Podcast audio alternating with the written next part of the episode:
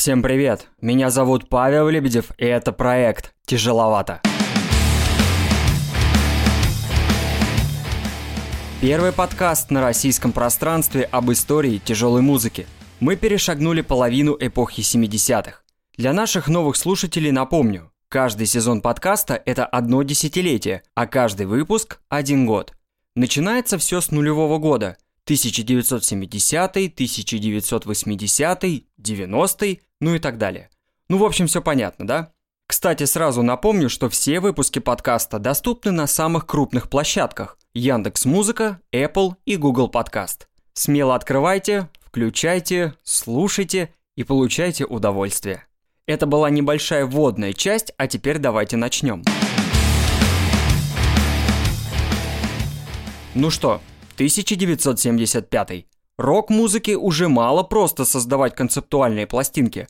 Она хочет получить и сценическое воплощение и шокировать слушателей. И в американском Детройте нашелся такой музыкант, который пошел на подобные эксперименты. Винсент Деймон Фурнье. Ни о чем не говорит это имя. А если так? Элис Купер – История всего, что связано с данным именем, достаточно давняя. Музыкальная деятельность Фурнье началась еще в 60-х, когда он перебивался разными группами. Но Винсенту хотелось создать собственное детище, и к концу 68-го ему это удается, когда он с товарищами Гленном Бакстоном, Майклом Брюсом, Деннисом Дануэем и Нилом Смитом сформировали первый состав Элис Купер. Да, в то время так именовалась группа. До сценического псевдонима еще далеко, но старт карьеры получился очень даже нехилый, потому что на первых порах ими занимался Фрэнк Заппа, который подписал группу на свой лейбл Stride Records. И первый альбом 69-го отвечал заветам того времени. Это был странный арт-рок с примесью психоделики, что напоминал работы самого Заппы и что-то от Сида Баррета. Там было больше экспериментов, чем какой-то гитарной музыки. Но группа идет другим путем. Раз она пока не может удивить слушателя музыкальностью, она будет брать эпатажем. И здесь важен не только грим, который фронтмен наносил себе. Ключевое значение для дальнейшей истории группы имело происшествие на концерте в Торонто в сентябре 69-го, которое, по словам самого Купера, явилось чистой случайностью. Каким-то образом во время выступления на сцене появилась курица. Вообще, как может на сцене появиться курица? Вот кто этот человек? Купер, ничего не зная о домашних животных, предположил, что если у нее есть крылья, то она может летать. Он поднял курицу и бросил просто ее в толпу, а она вместо того, чтобы улететь, упала в первые ряды, где находились люди в инвалидных колясках, которые, ну если верить некоторым сообщениям, начали разрывать ее на куски.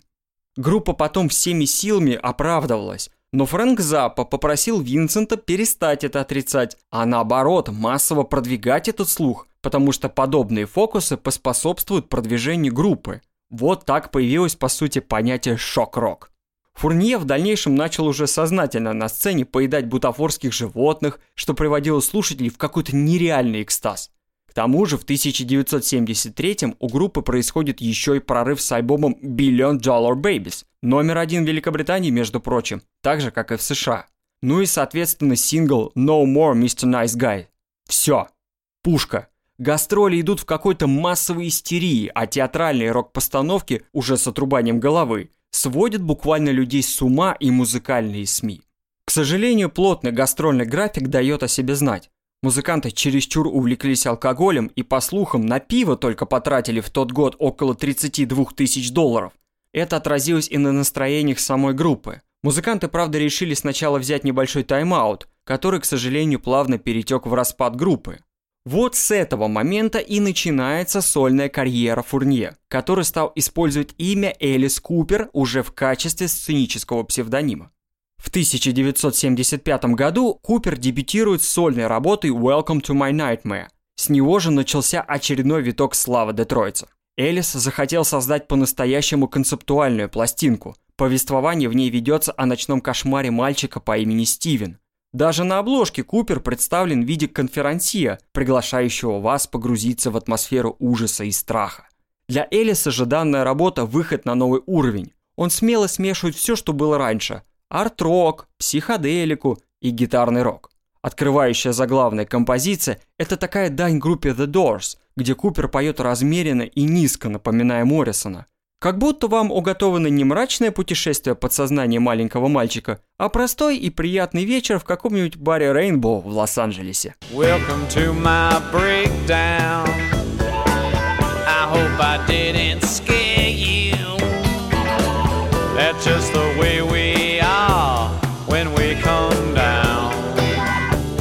Чувствуете, что музыкальное сопровождение никак не отражает название – не стоит этому удивляться, потому что Купер в интервью неоднократно признавался в любви музыки 50-х или 60-х. Подобные мотивы проскакивают вообще-то через всю пластинку, как в номерах подобно «Сам Фокс» или «Стивен». Это красивые амажи на джаз и соул.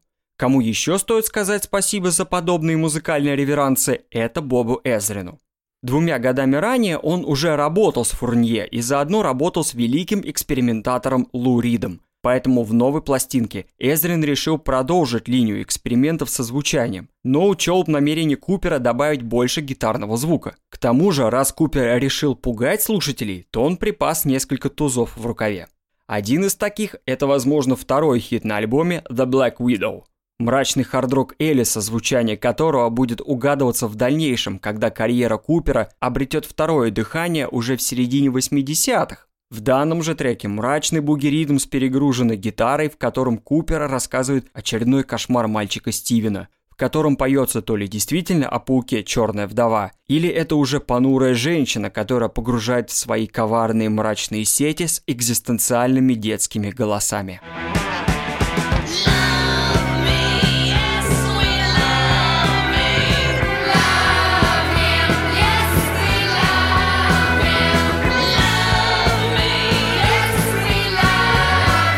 Базу, которую заложил Купер для рок-театра, ну если это можно так назвать, все получит развитие уже в 80-х у датского исполнителя Кинга Даймонда, а в 1975-м Купер стал главным театральным рок-н-ролльщиком. Хотя спустя практически 50 лет он скажет, не думаю, что сейчас можно каким-то образом эпатировать или шокировать публику. Мне кажется, что CNN шокирует уже больше, чем рок-н-ролл. Действительно, лучше и не скажешь. Хотя не все тяготели к эпатажу. Им достаточно было просто взять в руки гитару и начать громко играть. Вот к такому разряду музыкантов принадлежал Тед Ньюджент. Карьера буйного или бурного, как вам угодно, музыканта началась еще в 1963 году, когда он состоял в группе Amboy Dukes, сумевшая заявить о себе и в масштабах всей страны. Первые два диска группы отметились в национальном хит-параде – Кроме того, концертный график коллектива сделал бы честь многим современным коллективам. Более 150 концертов в год. Вот кто сейчас примерно столько играет? Наверное, это Metallica, Iron Maiden, Muse, может быть, U2. Тем не менее, амбициозность и отсутствие дисциплины каждого участника группы привели к конфликтам, что поспособствовало к ее дальнейшему расформированию. Однако Ньюджент не отчаялся, он берет карьеру в свои руки и набирает новый состав музыкантов. За время пребывания в Amboy Dukes у него накопилось достаточно материала, и уже в конце сентября 75-го состоялся релиз дебютной сольной пластинки. Заниматься эгоизмом Тед не стал, скромно поделив гитарные и вокальные полномочия с Дереком Холмсом. При этом на обложке самого же альбома изображен только Ньюджент, обозначая тем самым, кто здесь хозяин.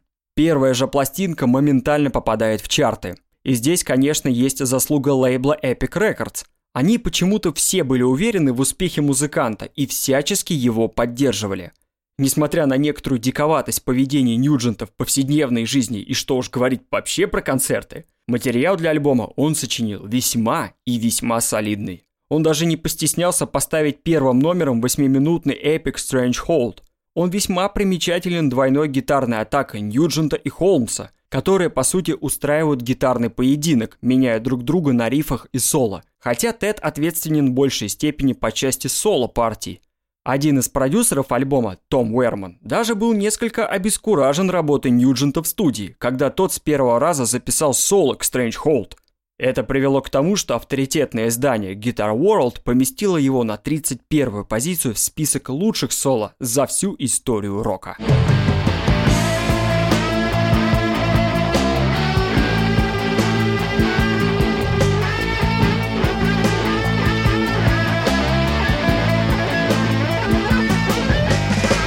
Но наш герой все-таки вырос в Детройте, автомобильной столице Америки, и с детства знал, что такое рев моторов, стильный внешний вид мускулкаров или огромные джипы. Конечно, как тут не написать песню на такую родную тему Motor City Madhouse. Рок-музыка, байки или мускулкары в 70-х – вещи практически неотделимые. Потому что как не включить в магнитофоне песню, дарящую тебе ощущение скорости и несокрушимости? И старина Тед предоставил такую возможность. Его композиция – это действительно из серии «Заводи мотор и жми педаль газа в пол».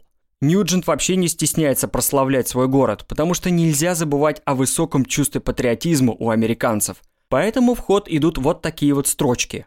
Well, Detroit City, she's the place to be, this Mad Dog's town gonna set you free. Вообще в США люди могут жаловаться на правительство, на их политику, но свою родную землю они будут любить до самой смерти. И по степени патриотизма с Ньюджентом может соперничать разве что только Брюс Спрингстин. Если говорить с музыкального ракурса о Motor City Madhouse, то главные роли отданы барабанщику Клиффу Дэвису и басисту Робо Гранжу, создавшие бурлящую энергию ритм-секцию, пока Ньюджент в этот момент выжигает искры из гитары. Вот именно и для таких вещей, по сути, и придумана рок-музыка, потому что роль гедонизма в ней слишком велика.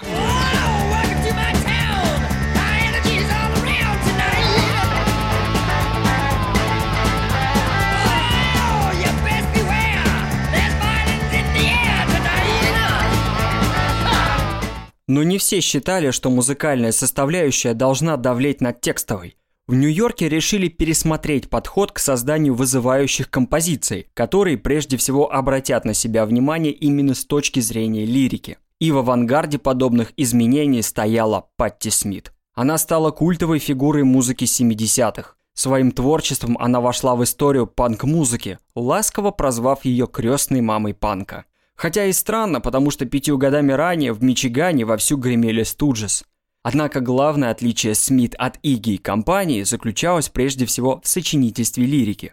Пати по своему творчеству больше поэтесса, но музыка придает ее словам еще большую выразительность. Конечно, гендерная принадлежность тоже играет свою роль, но Смит не отступила перед суровым мужским миром рок-музыки. Она пошла по принципу «не можешь победить – возглавь».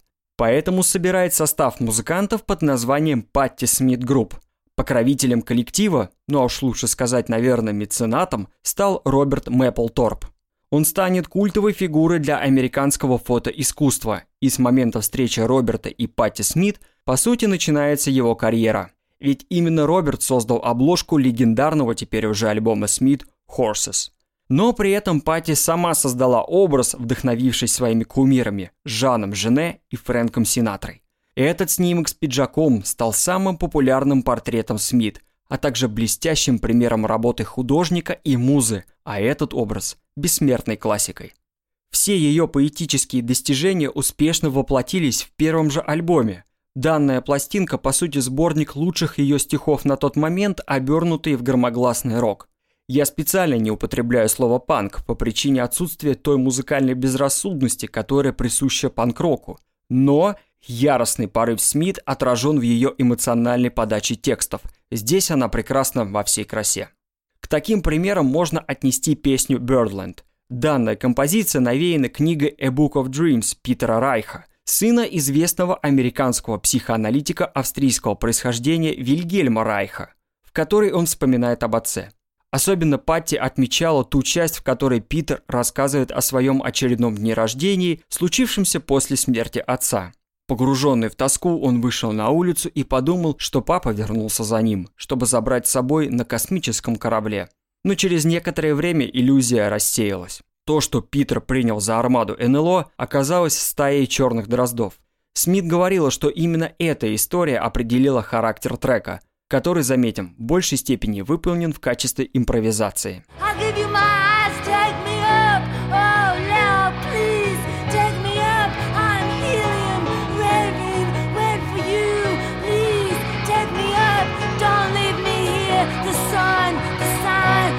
Как вы услышали, не всегда нужно громко играть на гитаре, чтобы донести свои переживания по прочитанному или услышанному. Достаточно подобрать правильную форму подачи. Главное, чтобы это получалось искренне. Однако Патти Смит использует и гитарные мощности для подчеркивания своего эмоционального вокала. Наподобие, наверное, одного из главных хитов Смит за всю ее карьеру «Free Money».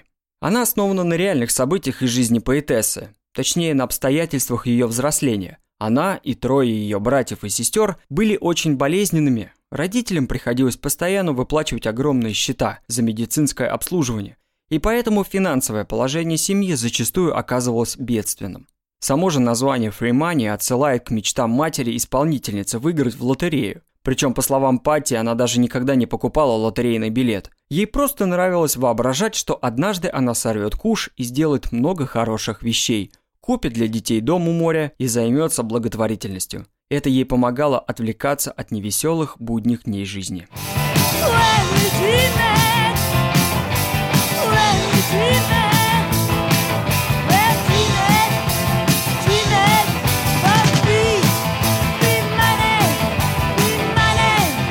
Да, здесь слышен этот панковский дух, но несмотря на признание в мире панк-рока, сама Патти Смит относится к этому скептически. Я никогда не разделяла нигилизм панк-рока, никогда не жила негативом. Я всегда старалась наоборот выстроить культурный язык для человечества и наладить коммуникацию, признавалась она в интервью журналу Esquire. Тем не менее, до панковского нигилизма остается еще несколько лет. И все-таки традиционное хардроковое звучание стоит во главе – и что самое отрадное, оно охватывает все большую географию. Не осталась в этой стороне Ирландия, подарившая нам, возможно, свою самую известную группу – Thin Lizzy. История началась еще в 1969 году благодаря молодому человеку, которого звали Фил Лайнут. Помните, когда рассказывал в предыдущем выпуске подкаста о дебюте женщин, то здесь ситуация стала еще хлеще. На гитарный помост выходит темнокожий, а давайте-ка опять вспомним, что 70-е не отличались такой толерантностью, как нынешние времена, и в частности Ирландия. Тогда нравы были куда суровее, и Лайноту на старте карьеры приходилось слышать упреки в свой адрес на расовой почве. Он и так-то был интровертом, а подобные вещи сковывали его еще больше. Даже несмотря на роль главного фронтмена в качестве вокалиста и бас-гитариста – на сцене он старался держаться весьма отдаленно, отдавая лидерство второму основателю Thin Lizzy Эрику Беллу. Первые несколько лет творческой активности группе не приносили особых плодов ни как в плане узнаваемости, ни в плане получения каких-либо материальных достижений. Тем редким светлым пятном для группы стал выпуск успешного сингла в 1973-м «Whiskey in the Jar» и сотрудничество с гитаристом Гэри Муром, хотя в основной состав группы он не входил, но принимал непосредственное участие в записи первых трех пластинок. Дальше группа решила обходиться своими силами, но потеряла Белла. И Филу пришлось упаковывать группу заново. Поэтому он взял сразу двух гитаристов – Скотта Горхама и Брайана Робертсона. Уже в составе полноценного квартета группа в 74-м выпускает альбом Night Life, на котором Мур все-таки засветился и записал три песни – Несмотря на благосклонную критику, альбом не получил массового распространения, и это только вгоняло лидера Thin Lizzy в депрессию. Он был готов окончательно распустить группу, но Лайнет каким-то чудом убеждает себя продолжать. Группа принимается за запись альбома, ставшей для них спасением и обретением второго дыхания – Fighting. Если начать с регалий, то пластинка стала первым альбомом Thin Lizzy, попавшим в британский чарт. Первая ласточка для дальнейшего коммерческого успеха. Второе, и, естественно, самое главное, музыка изменилась. Лайнет окончательно превратился в настоящего лидера группы, выступив практически единоличным автором альбома. Так как к 75-му хард-рок царствовал по полной программе, Фил пренебрегать этим не стал. Наоборот, свою парочку гитаристов нагрузил солидной работой, что дуэт зазвучал в разы объемнее. Под это дело лидер Thin Lizzy решил переделать песню «Baby's Been Missing», которую группа исполняла еще с 73 года. Теперь же она превратилась в Suicide, обросла гитарными мускулами и раскрыла весь свой потенциал для настоящего хита. Этот трек, как раз можно сказать, показательная сдача экзамена для Робертсона и Горхама, сменяющая поочередно для исполнения соло. В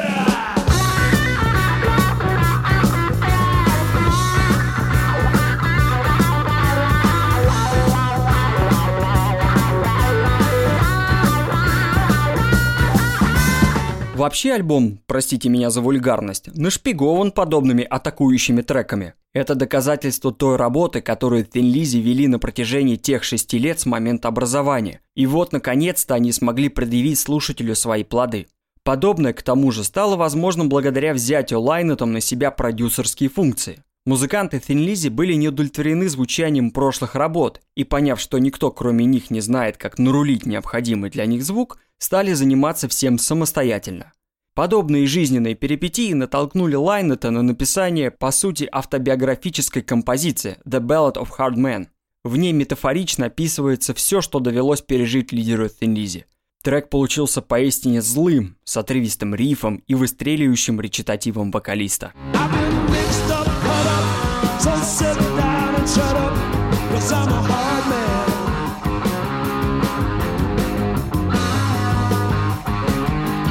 Но не только ирландцы пребывали в состоянии расшатывающихся качелей. В Великобритании полным ходом идет борьба за место на хардроковом Олимпе, а претендентов, как вы знаете уже из прошлых выпусков подкаста, было предостаточно. Однако много групп – это все-таки немало, и многие считали, что они не допустят монополии на британской сцене и хотят, чтобы зазвучали новые имена.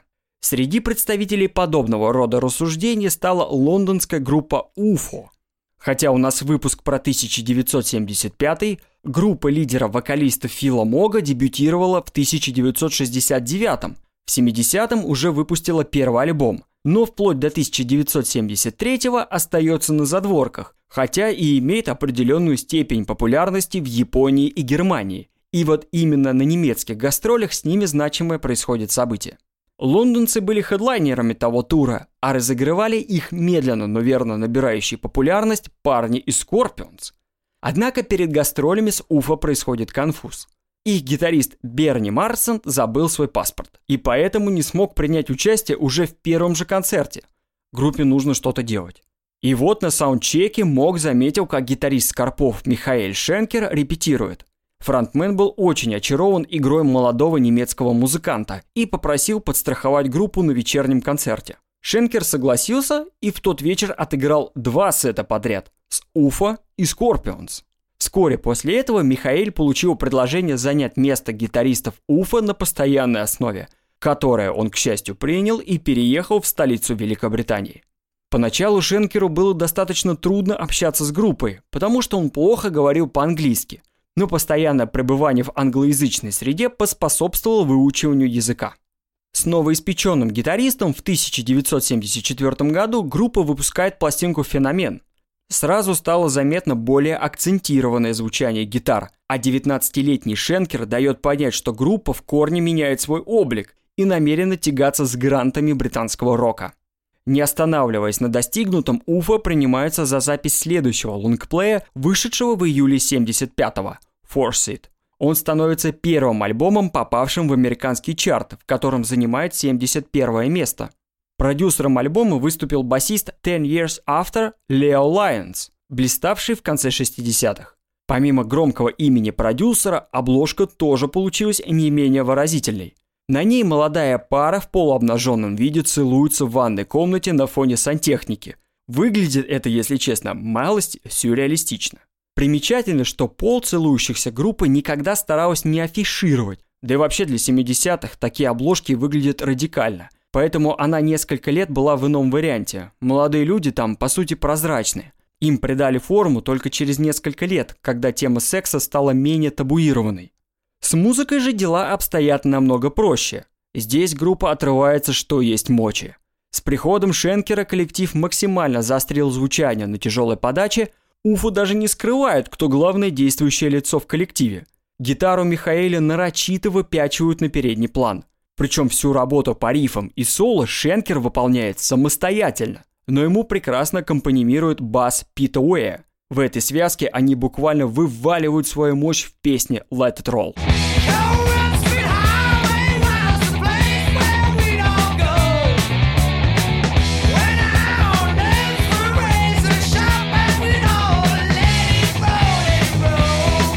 Даже вокал Мога чуть-чуть, можно сказать, растворили в пучине инструментов. Видимо, по той причине, что и без слов композиция получилась на высоте. Ой, а что было на концертах-то? Темп песни группа резко взвинчивала, а ударник Энди Паркер не чурался использования двойной бас-бочки. Вообще весь альбом буквально заряжен энергией. Уфа выдавала боевик за боевиком, но даже если заходила на территорию старого доброго рок-н-ролла, чтобы заставить слушателей немного потанцевать, снижать градус тяжести не собиралась, чему доказательством и служит один из главных хитов альбома «Dance Your Life Away». В нем Шенкер устраивает целый каскад нот в соло-части.